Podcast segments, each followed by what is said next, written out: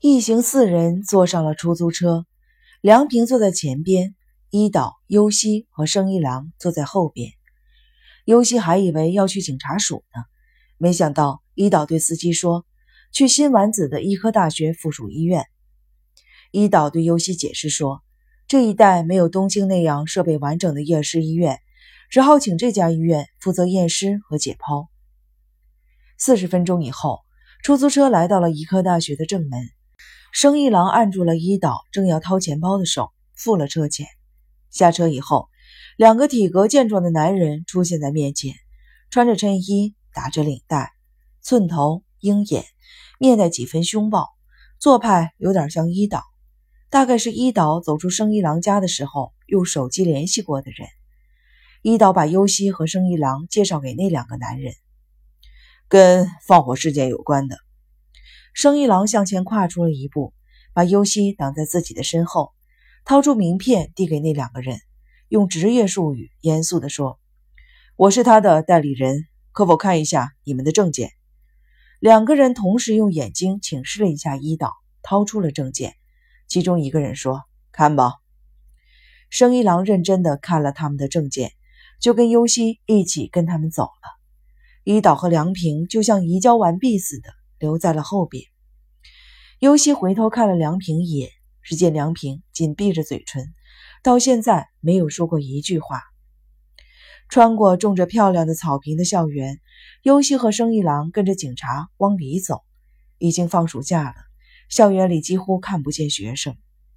尤西在心里不停地对自己说：“现在要看的遗体不是治罪的。”可是当尤西看到遗体时，精神上受的打击简直是不堪忍受的，并不是因为他看出那是治罪，而是因为尸体惨不忍睹。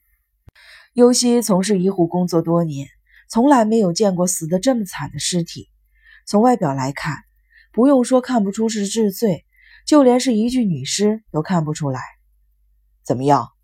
警察问尤西，尤西回答说认不出来。让尤西确认遗体的目的，好像是要让他准备葬礼。警察告诉他，经确认齿形，证明是致碎的遗体。接着，尤西又接受了警察的询问。生一郎要求在场，没有被警察允许。他举出有关法律条文据理力争。尤西在一旁说：“一个人也没关系。”结果，跟伊岛同样的问题又问了一遍，尤西还是那样回答的。尤西当天就被警察放了，生一郎当了他的担保人。尤西无家可归，生一郎劝优西在他家里暂住几天，没有灵前守夜，也没有举行葬礼。反正十七年前的事情发生以后，治穗什么宗教都不相信了。火化的手续都是生一郎办的，亲属也都是生一郎通知的。不过治穗的父母、姐姐、姐夫和哥哥都已经去世了。嫂子正在住院，能通知到的也就是优希的表哥、表弟、表姐、表妹什么的。凡是应该由优希去登门道歉的邻居，生一郎都带他去过了，并以慰问金的名目送了钱。应该支付给消防队的费用，生一郎也付了。辨认遗体后的第三天，优希穿着生一郎为他借来的丧服，跟生一郎一起来到了火葬场。志穗家的亲戚一个都没有来，也许是因为听说聪志放火烧了房子，烧死了志穗吧。没有通知护士长内田女士，她却来了，好像是她从警察那里得到消息的。内田女士认为，优希怎么也得暂时停职了。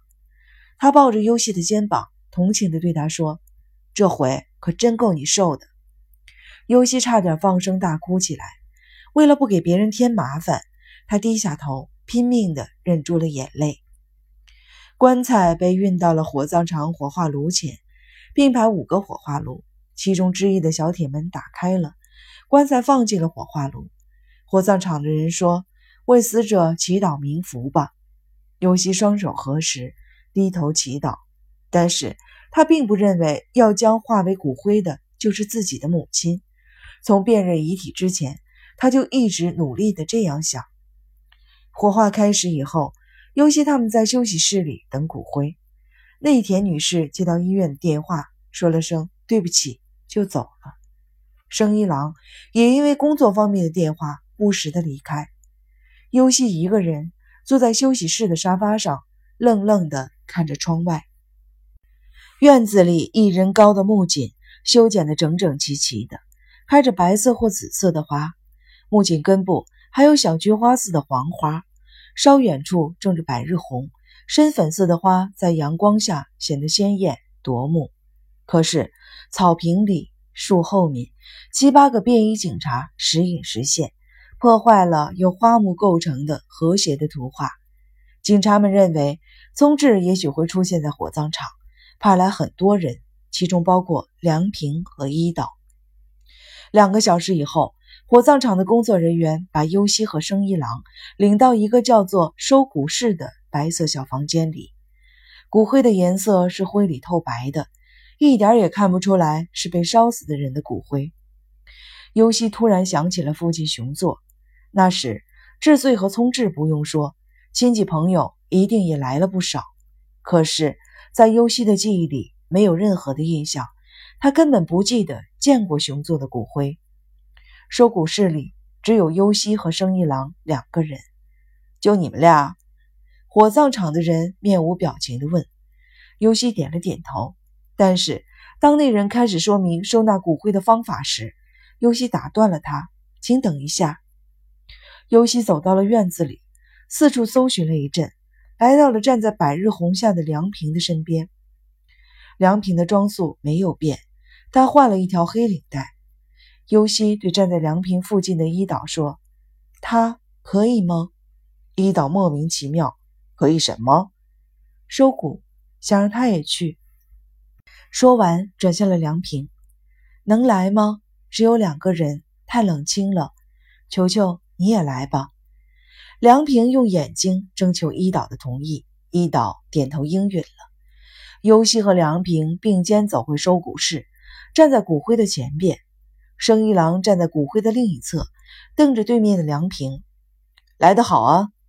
梁平小声的反击道：“没你对我说长短的份儿。”尤西悲从中来：“别吵了，这是吵架的地方吗？”